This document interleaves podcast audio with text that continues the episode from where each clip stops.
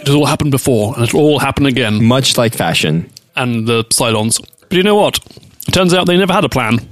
The Cylons? No. No, they were winging it. bing ding ding bing ding ding bing ding bing ding bing ding bing ding. They were just winging it. Seven days to play. Welcome to Seven Days to Play, your weekly mobile game review program. I am Sam. And I'm Edwin. Each week we challenge one another to play a new mobile game. It was Sam's turn, and he made me play Gorogoa. Gorogo Noah. Gorogoa. Gorogoa. And I am really looking forward to hearing you describe this game. But first, no, no, no, no, no, no. Oh, the news. I have missed the news. I've had no idea what was going on in the gaming world. And then the news just pops in out of nowhere. A little pop in. Here to tell you more about your favorite subject Oh, God. loot boxes. Ah! so the news is that Apple Store now requires you to show the probability of each outcome whenever there's a game that has a loot box involved. Uh, we're back to loot boxes. Yep. So Okay. this is actually about loot boxes. And last time we discussed it, there was a big controversy around the game because wait, what game was that that we were talking about? Star Wars Battlefront Galactica. That's right. Star Wars Battlefront Deux. Or as the French like to say, two. So what, what happened? So what happened with that? Did it all just blow over and everyone was carrying on playing the game? I think the game is still hurting. Okay. Like there mm-hmm. really hasn't been a lot of fanfare around it. I think the people who originally just enjoyed the game because it's Star Wars and Star Wars has tons of fanboys continue to Or girls. play it. But overall it's it's not a successful game. So let's quote the specific language from Apple. This will be fun for the radio. Apps offering loot boxes, in quotes, or other mechanisms that provide randomized virtual items for purchase must disclose the odds of receiving each type of item to customers prior to purchase. Maybe even a game like Zlatan Legends. Oh, Which one of our has loot best boxes. Yeah. Or Clash Royale. Or Clash Royale. now, have you seen this now in Clash Royale? I haven't actually seen it. 'Cause I think they do do it now. Hmm. Um, let me just blow the cobwebs off this game. Does it tell you? It does, in fact. So it says, so if I were to purchase a Arena 4 lightning chest for 250 of your green jewels, there are 93 cards, hmm. and it contains 15 rares and one epic. I don't know. I feel like something like that was there before, right? But it's not really telling you probability. Well, it is. It tells you how many cards there are and what the cards are. Hmm. I think I think that's it. I think that is what you're seeing right there. But it doesn't really tell you the probability of which card you're going to get in terms of the specifics of it. Like, there are lots of rare cards. If we go back to the words from Apple, the odds of receiving each type of item. Hmm. So it's not going to say, oh, you have a one in three chance of getting giant or the zombie army. Yeah. You have a one in chance of getting an epic card or a rare card. Right. And I'm saying, like, I'm not sure this actually solves the problem. Right. It's Oh, just, so you mean the loot boxes isn't solved and we never have to talk about it ever again? it's not. Ah. if I quite possibly was on the border of having a loot box gambling problem, Right. right? Understanding the probability of me getting a specific card that I wanted would would bring me down from the ledge. But this saying like you're going to get like 93 cards and one of them is going to be a rare actually doesn't help that in any way. In fact, it kind of makes you, ooh, I wonder what that epic card will be. Right, it just sort of, you know, gives me verification that oh yeah, you know, like I know that there's going to be a rare card. Great. So Apple's changes make no difference to Makes us. no difference. Okay. I feel like it has absolutely no effect. But look out for your favorite games, now giving you some indication of what's inside, but not really telling you exactly what you're going to get. just busy text. Just busy text. Back to Gorogoa. Go, let's go to go, uh, go, oh, Noah, go, Goa. All right. Okay, Sam, I am going to sit back and let you try and explain this crazy game. Or, I mean, game, not just game, but a work of art. It's a living work of art. Rejoice. It uh, is a living work of art. beautiful, gorgeous animated work of art. So Gorogoa is, I would describe it as a visual puzzle game. I'm just, I was just trying to think, what is a puzzle game if not visual? An audio puzzle game? Well, A smellerific you're puzzle getting game? you're getting a little technical here. I am sorry. but As you found out this week, I am quite the language pedant. visual visual means like the puzzles are actually visually based. They're like optical illusions, right? Mm, oh, I see what you're saying. Rather than like just, you know, just using your eyes. like I would say those silly games where you have to push the cars around so you get the car out of the parking lot. That's more of a I'd say even though it's a visual oh, what is game, that game? That sounds it's a fun. physical game. Oh my god. you have to use the visual nature Mm, the visual layers. exactly of, see, yes. of the things that are involved And in order for you to solve Oh boy, problem. are there layers. Yes. And the mechanic of this game is to really shift the pictures in ways where they might connect with each other or even um, take them apart to where you uncover the puzzles that are set in that in, in the pictures. right? This is so hard to describe. It's really hard to describe, but I feel like once you actually start playing it, you'll kind of you'll get it because yeah. um, the tutorials in the game are actually quite helpful in getting you started. We'll put a link to a, a walkthrough on YouTube just to give you an idea. Like when you see someone lifting the picture frame and the picture stays where it is, but the frame is hollow and you can drag that onto another pane to Right. create a new scene. That's uh, my attempt at explaining this. Which I don't think was any better. and the the whole point of the game is that you have four available frames. Each frame might contain a tiny pic, uh, a tiny picture, but you find ways that these pictures are actually related to one another, and have them do things in which way that you continue on with the narrative and you continue on with the story. And the point of the story is to collect five colored orbs. oh, that's the point of it. Into a bowl, Oh, yes. Okay, That I thought it was just I wanted to eat an apple out of a bowl. That is the point. Oh, yep. Oh, okay, okay. And they're like really interesting things that you can do. You can either like tap into a picture, like Blade Runner, where you're Look looking into that photograph. Oh, You know, he's in that machine, 257 to 365. Look at frame. Look at frame number twenty four seven. That's my stupid Harrison Ford impersonation. Now that would be a good interface for a game. Just voice commands. Yeah. that'd be horrible. Oh. a voice-based puzzle game. Yeah, there you go. You heard it here first. the premise of the game is really surreal. Like the artwork is really beautifully hand drawn. They kind of look like Escher esque. Oh, it reminds me like a cross between like Escher drawings and like almost like Salvador Dali paintings where some things aren't really realistic, um, but they're also like very physics based, which is the Escher part of it. Yeah, it's very detailed line drawings. Yeah. Yeah. And there's a bit of an interesting background of this game. It took, uh, it's made by one person outside of like the music and the sound effects. Um, and that person is Jason Roberts. And it took him about seven to eight years to actually complete this game from the original inception of the game. Playing it, I can't even imagine how you would storyboard or think about constructing this game. Right. Like it makes sense as you play it. You're like, okay, that's great. But then you take a step back and think, how did you actually write this game or like plot it out or Yeah. work out what moves where? It just kind of blows my mind a little bit. And there's a really interesting write up about like his journey into actually making this game. Uh, and we'll include that in the show notes. Do we ever find out why it is called Gorogoa? Hmm, I don't know. It just sounds like a mythical name that rolls off the tongue in an awkward way. Gorogoa. So how did you like this game? So I really like this game. I've might have played it twice. Oh, almost three times. Wow. For me, this fell onto the pile of games I wanted to like but did not, along with our previous classics such as Causality and Reigns colon Her Majesty. Mm, like Yeah. it's undoubtedly beautiful and very well made. I couldn't get into it. What was the reason why you couldn't get into it? I couldn't get into like a rhythm of progress. I would play a little bit, and then suddenly the next scene I'd get stuck again, and I'd end up swiping randomly. I'm like, oh, just move this here, move that there, move that there. And then when I did solve it, I didn't get a sort of satisfactory. Yes, I solved it. It was hmm. more like, oh, oh, that moved. Oh, that was stupid. Why didn't I do that before? Yeah. And I found it also. I know you do love a story. I have no idea what was happening. I couldn't really describe, couldn't tell you the story. The boy needs to find an apple to put in his bowl, and there's some kind of monster. Hmm.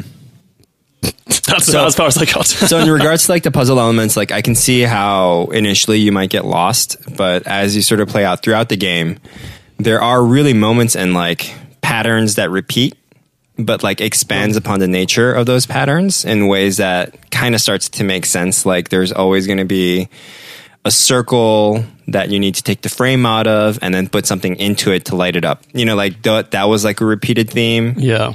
And we should say this is much like PPKP, no words anywhere to be found. Right. No words. Everything is done through like gesture of the characters involved and sort of like you see little thought bubbles which is kind of interesting because those become interactive as well and towards the later levels. Um, which I may or may not have gotten to. right. right. And there's like this in regards to the story, like I feel even though I didn't grasp, you know, the full aspect of the story and like what it was trying to say, I feel like there was something deep within it. You know, I don't know if that's just the game trying to be like artsy fartsy. It's like reading a Murakami novel. Exactly. it's kind of like reading reading a Murakami novel. I felt like I should really appreciate it, but I don't exactly know why. You know, kind of like watching a David Lynch movie. right? Like, oh, this is so deep and profound. It's like, why, Sam? It's like, I have no idea, but it just kind of feels like it. it's kind of weird, but I like it. but yeah, there's like some deeper, obviously, like it will make sense in the, the, the mind of the author, like what it means to summon this creature, Gorogoa, with like the 5 mm. elements involved. So you think the creature was called Korogawa? I think so. Hmm. Like the name is called Gorogoa. The eye is like the main icon, and then like that's the first thing that sort of appears and creates this boy on this quest to summon it again or like to call it out. Right, because it starts with a boy looking out over a cityscape, and then some multicolored monster appears. Yeah, and then the kid wonders what it is, and then it goes to like these parallel timelines of like people in turmoil. Um, maybe it's the boy from the past and the or the boy in the future, but it sort of has like this weird like time effect where you see the same landscape, whether it's broken and like crumbled, or like you see other people like in like their moments of despair. So I don't know. It's just really interesting. There's like lots of emotion involved, obviously. I don't get it all, right? But I appreciate it. Let's get to the three by threes. What was your Good points. good points? Hmm. You can tell this is a labor of love, really polished, a high quality game. Mm-hmm. I'm reaching for more things, but that's you know you just you open these games, and you're like, oh, this is Yeah. this is some serious. This guy has worked hard on this. You know, when you find out that everything was sort of hand drawn, it kind of blows you away. Like everything in this game was hand drawn by this one person with some help from CG to like for like the animations and stuff. But like it was one guy that essentially made all of it, and that's pretty impressive. I did feel like the the puzzles were pretty creative. Like we've seen this kind of mechanic before from a game called like Framed, where if you just rearrange the frames in a certain order, like the character actually is able to like walk on a certain platform that was in those images.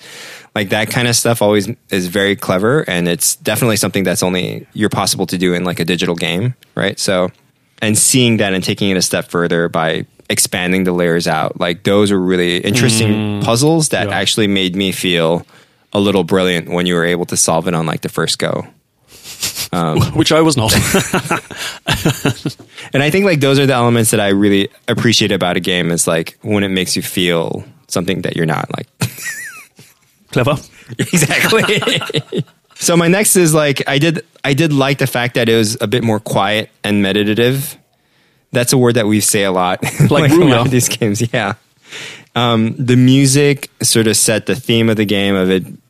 You know, feeling this pseudo profoundness as you're playing through the game Right. and you know like just the feel of it was kind of somber and like melancholic in a way that i kind of appreciated like i guess it was me playing this game in stockholm where you're like you're supposed to be super emo It was dark at 3 p.m. in the afternoon. exactly walking down a cold but you know very beautifully architectured city playing gorgo was somehow suiting yeah, I can see that. That fits nicely. And I did appreciate that there was a narrative. Like, I think that's what sort of carried me towards. Like, you know, if I just had to collect five elements, like, you know, that that really wouldn't do it for me. But because these were all connected by like a simple narrative, no matter how obscure it is, like I did feel like um, it made me care about the game. Um, you don't care if you don't get the narrative. You just want to. You just want the feeling that it's there. Yeah, it's it's totally deep, man. You know, it's Whoa, there, dude. it's there, but it's not there. Just like Orgo, dude. Whoa, dude. All right, let's get to the bad points, Edwin. I didn't find the puzzles satisfying to solve. I think I, I would get stuck very easily. I never got that point where I clicked. I think we, you probably reached it where you're saying, "Oh, I, I recognize this pattern of of things that I see, and I know how to, or I know how can I, I can approach this." But I would try and play it, and then find that I would get stuck, and then just I would end, endlessly swipe around panels and tap in and tap out, and then once you're stuck, it felt very difficult to get unstuck. And I just I just got frustrated with that, and I was like, oh, why am I playing this? Like, mm, eh. And I even texted you a screenshot like, how do I get out of this dang thing? Because you can't even Google for like get me through level five because there right. are no levels. There are no levels. Yeah, that's that's that might be a little bit of a roadblock. If you like cheating, like I do. Yeah, and I can see that point. Like I think that is the the nature of these puzzle games where at some point you are going to have to try different things if you're stuck. For some people that might not be satisfying. So you just try different things. There's lots of trial and error. You don't even know if you're supposed to be doing the trial and error right now. But I think for me, like at some point where I got really stuck, um, it made me look at some things that possibly could connect. Right, like if I was really focused on like how do I move this light? Like this light is really bugging me. There'd always be something that made me remember that there was another frame that had something similar. Like whether it was like a piece of like the frame around the painting is actually the same frame around the painting in another frame. I'd go back to that and then try and find fit fit to it. So there were like little clues. Sometimes it might be a little bit more obscure, but these little points where you like remember, oh yeah, that's that thing, could lead to a lot of trial and error. Um, but at overall, like it was like more of a positive point. I didn't really care for the story. I was like, yeah. Uh, Yeah, you didn't. really- you didn't act like a, a pretentious artsy fartsy doodad, and be like, "Yeah, man, this uh, this is a deep deep story there, bro." I wanted to like it. Don't get me wrong. yeah, But this boy walking around finding an apple for his bowl. it's essentially the Fifth Element, but done done in like a, a comic book form. There were points where it did feel like. I mean, these are all like very minor negative points for me. Yeah. It did feel like a cross between a point and click adventure Yeah, I made that note as well. a puzzle game. And sometimes those points could be a little frustrating, but overall, like I didn't find it to be that frustrating. it definitely felt like a point and click adventure when you got to the try everything with everything strategy, which I would get to quite fairly frequently. And and I think like my final negative point to that is there really that wasn't that much replayability.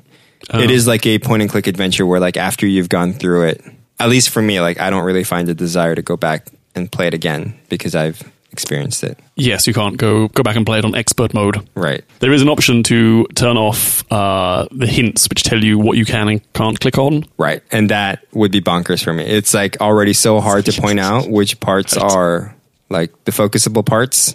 A few nitpicky implementation details. Uh, one, it steals the audio session, even if you turn off audio. So I can't listen to my podcasts while playing this game. And- actually, like having the music on actually put me in the mood for the game. So Yeah, I'm- yeah. I, I didn't really have a problem with that. And secondly, to get to the menu screen, you have to do like a little swipe from the top left corner, which in- invariably would trigger a control panel for me of notification center Oh, rather than actually getting to the menu. But for me, it wasn't really a swipe. It looks like a swipe because there's a page yeah. folding, but you can just swipe on. tap on it. Mm, oh, smart. Sam, what was your final seven day rating? My final seven day rating is six out of seven. I've replayed it a couple of times, even though I said there isn't that much replayability. We can gloss over that. Yeah, I just fell in love with like the clever elements that this person actually created. And I think it was more of like admiration for the game rather than me actually mm. digging the game mechanics. But yeah, for me, it's six out of seven, almost a seven out of seven. There's no half measures here, Sam. Nope, six out of seven. I do admire the game, but it wasn't enough to make me carry on playing it. I think I got annoyed by the cleverness of it. It felt a little bit too clever. Like it is undoubtedly clever, but I did not find that in a pleasing way. This is your Mulholland Drive. so This is what you're saying. right. So I played this a, th- a three out of seven, Okay. but that's just me. Big caveat. This is just me. Yes. I think a bunch of people would love this game. Well, the other point of it is this game is pretty expensive. It's a five dollar game for pretty much a linear experience that you're going to go through. Um, with even though like the experience is quite unique, it's just like a one time through for five dollars, and that might be steep for some people. But support your indie game developers. Support them. I need your help. Yep, this guy's been developing full time for eight years. And you get to charge $5 at the end of it. Man, that's brutal. yeah. And we're still bitching about the price point. I know. But that's also what Apple have created with the App Store. Right. You know, a race to the bottom of the pricing. We've talked about that before. But yeah, I would recommend it. You know, I'm, I'm glad I played it. It's a very unique mechanic. It didn't stick for me, but I ain't mad at it, as the kids would say. Yeah, and then mobile implementation is great. Oh, it is also available on Windows and the Switch, I believe. The. Switch. Yep. The next game we are going to play.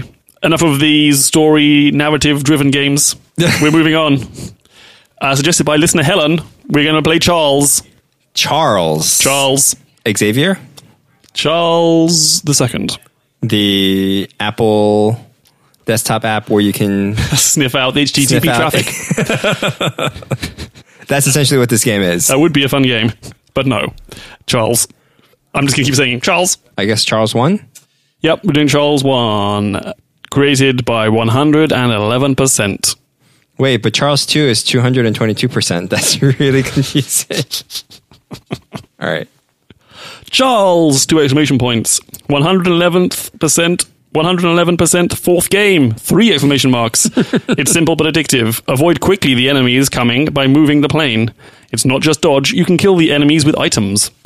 Whose plane will live longer? Tilde question mark. You will be a fantastic player if you if you avoid more than five minutes. Charles by 1100, 1101%. 111. 111%. Why am I having trouble with that? 111%. Game features. You can select many type of planes. Two, there are dots shaped greetings of some countries. What? There are dots Why shaped greetings in some countries. so Three, difficult? Background music is pretty attractive.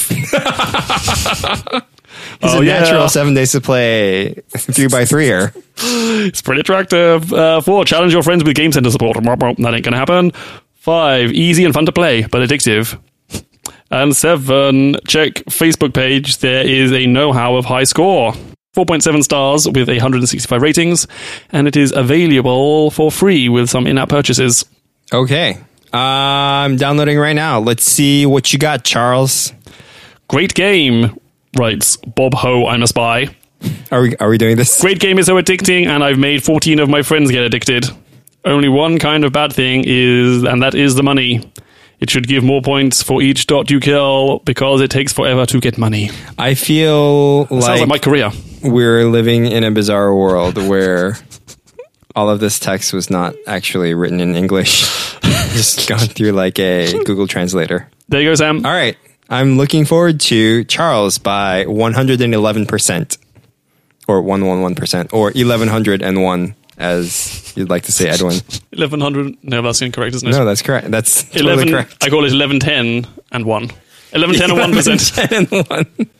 You may recall in one of the episodes before the end of the year, we uh, went through each other's top artists on Spotify. And our little mini challenge was to listen to each other's top album. Which you can find out for your own if you have a Spotify account by going to 2017wrapped.com. I listened to Ti Amo by Phoenix. And I made Sam listen to Causality Violations by Hello Meteor, which sounds like when you play that time traveling game wrong. What did you think of uh, Ti Amo by Phoenix? It felt like I was in an Urban Outfitters. It's just like, it's, it's fine, uh, instantly forgettable. They're pretty popular. I'm forever surprised about these popular bands I've never heard of. And I add them to that list now. When I go, I don't really go shopping in Urban Outfitters. I don't know what that is. But if I were to, I would expect this kind of this album to be playing. You're just, you're totally just negging Urban Outfitters. You know, saying they're beneath you in your shopping standards. You know, I used to be a big fan. But recently, not too much. Yeah. You know, It was the hot topic of it was, oh boy. 2005s or 2000s. And man, I loved Hot Topic as well. I can just picture it. I felt very similar to Hello Meteor or Causality Violations by Hello Meteor, aka Nigel Good. It was it was so similar in style to Nigel Good's music, like kind of easy techno, right? Nothing that if you really. aren't a long time, long time listener, you won't know that uh, last year we did the same thing, and my album of the year was by Nigel Good, who's this Canadian producer. well, yeah, you can see I have a style. yeah, it's non-threatening techno. So I would like to know when when do you listen to this to to Phoenix? When do I listen to Phoenix? Yes, and why is it your top album? I listen to it as right when I'm falling asleep. no, I'm just joking. Obviously. It's it's a great it's great for like walking during your morning commute. Okay. So like pepping you up for the day. Exactly. There are lots of good beats. It peps you up. Happy. Beats and peps. It's about love because it's Ti Amo Oh, from a yes. French band, which makes no sense. Yeah. Because that is not French. And it's one of the first. I think. I think one of their one of the songs actually has like English lyrics that actually make sense, Hmm. which is good Well done. because Phoenix normally not known for their lyrics that make sense. And they've been around a while. They've been like 10, 10 years. Yeah. I learned so much about this very popular band that I'd never heard of. With violations of my causality by the meteor that says hello. That is their preferred way of being addressed, yes. Exactly. I think it's really great working music. Bingo. Right. Except for the part where it's like star approaching ahead. Oh, Lock- yeah, that's not. locked doors for violations of causality. oh, yeah, that bit. Right. Yeah, I have to skip over that bit. A lot of like techno albums still have that. And I'm like, really? Like, are you transferring me to a spaceship right now? I would call this more synthwave. Right. Sort of like the uh, resurgence of that 80s style 8 bit gaming console. Not quite chip tunes, but still very 80 sounding, but with sort of modern house sensibilities. Whoever listens to this will just will find it pretty pleasant.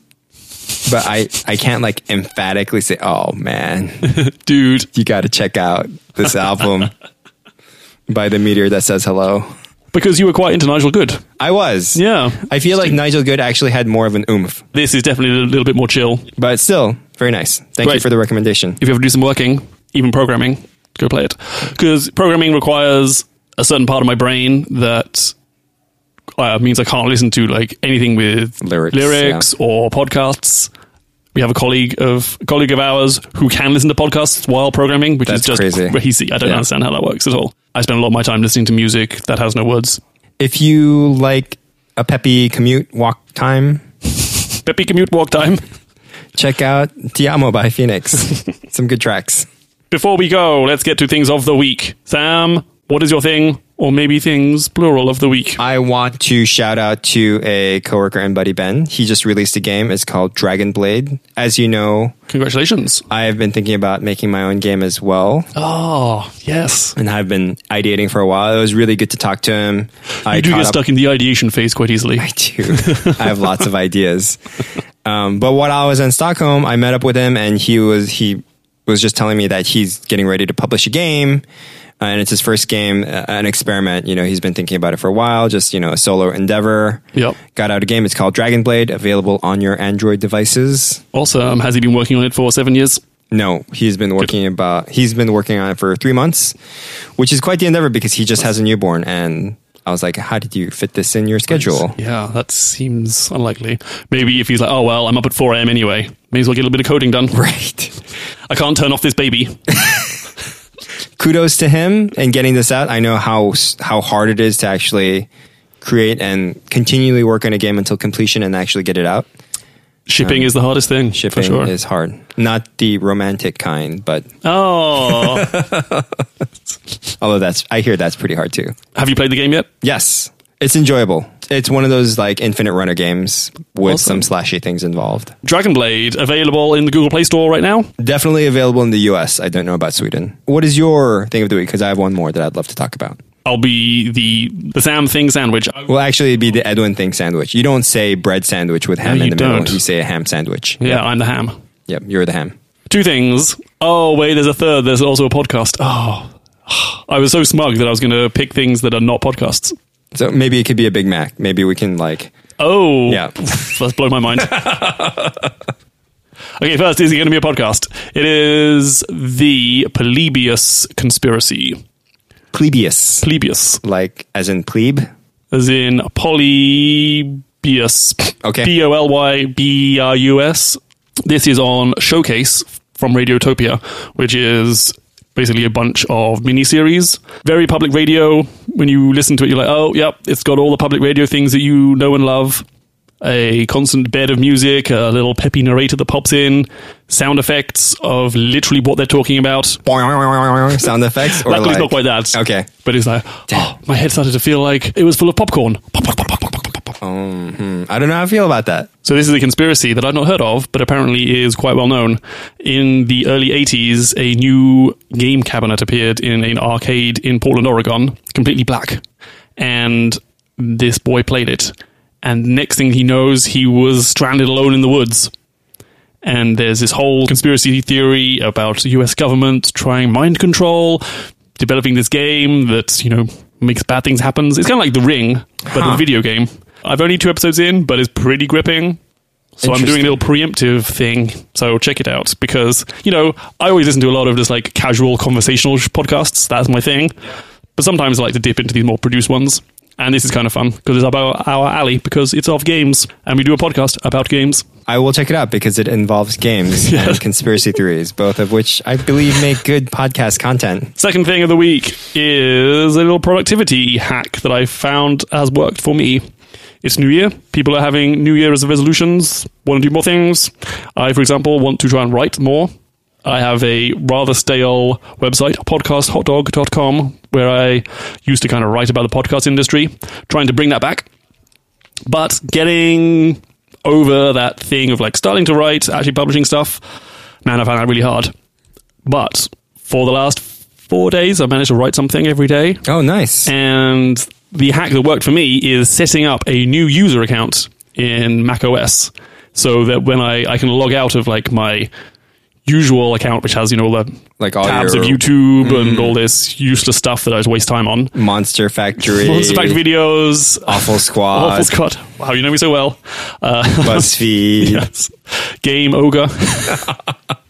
exactly. Now I have like a completely fresh install that I can just switch to because you can switch user accounts pretty easily.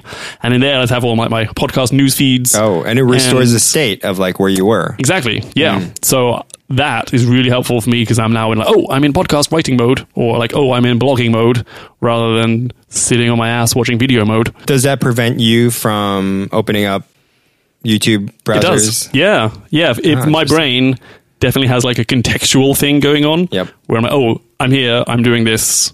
So that hack has worked for me. If you do have a side project that you are struggling to find time to do, maybe try making a new user account on macOS. I think Windows does the same thing as well. Oh, interesting. And just have everything for that project under that user account. So there you go. That is my little productivity tip of the week. Productivity tip of the week. Not everything needs a song. Bling. Now, Sam, finish off the sandwich with the last slice of bread. Yeah, we can't. We can no longer make it a Big Mac because because you would then need three as well. yeah, I Mm. need three, and then I should have said something in the middle, but never mind. Maybe this is just a double double cheeseburger, right? Oh yeah. Yeah, Perfect. All right. My second thing is Star Trek Discovery, aka the better Orville. I started watching this because You love the awful. I I was in Sweden, and in oh. Sweden, Netflix owns a lot more rights to things that aren't usually available. Right. They have a lot of American TV shows. Yeah, that's available. Yeah. that they can't get. Like if it's on CBS, it'll most likely show up as a Netflix original. Yeah. Yes. But if you're in America, you'll never see it because who has Who has there's CBS no way to All watch Access? CBS. Yeah. It's nobody. super difficult Yep. unless you're watching Young Sheldon. Which, if you're watching Young Sheldon, I want you to just delete our podcast from your phone right now because Or the awful, apparently. So when I opened up Netflix in Stockholm, there was Star Trek Discovery, and I was like, "Oh, I didn't know this was a Netflix original." Mm-hmm. And then I It looked, not.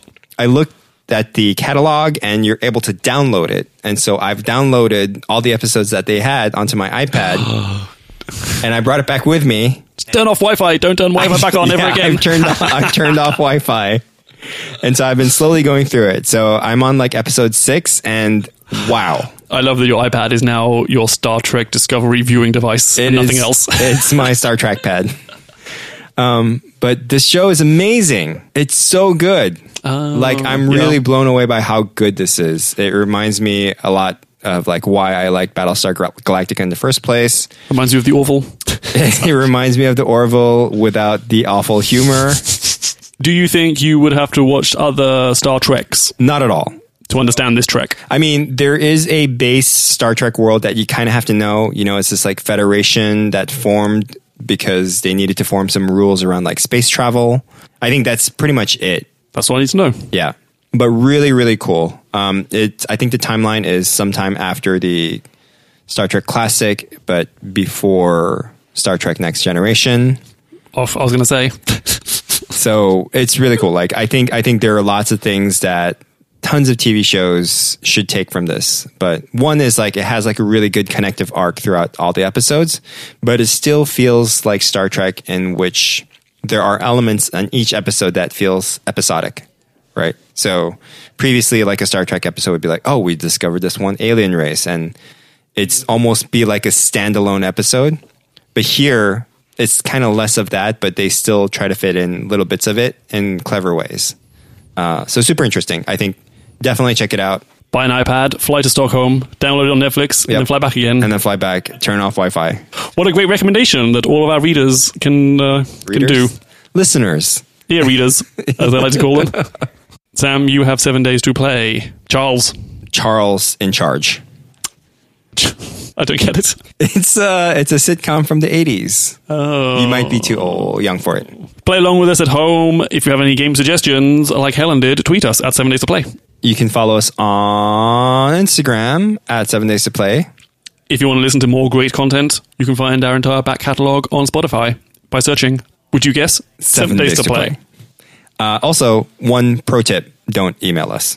Seven days to play.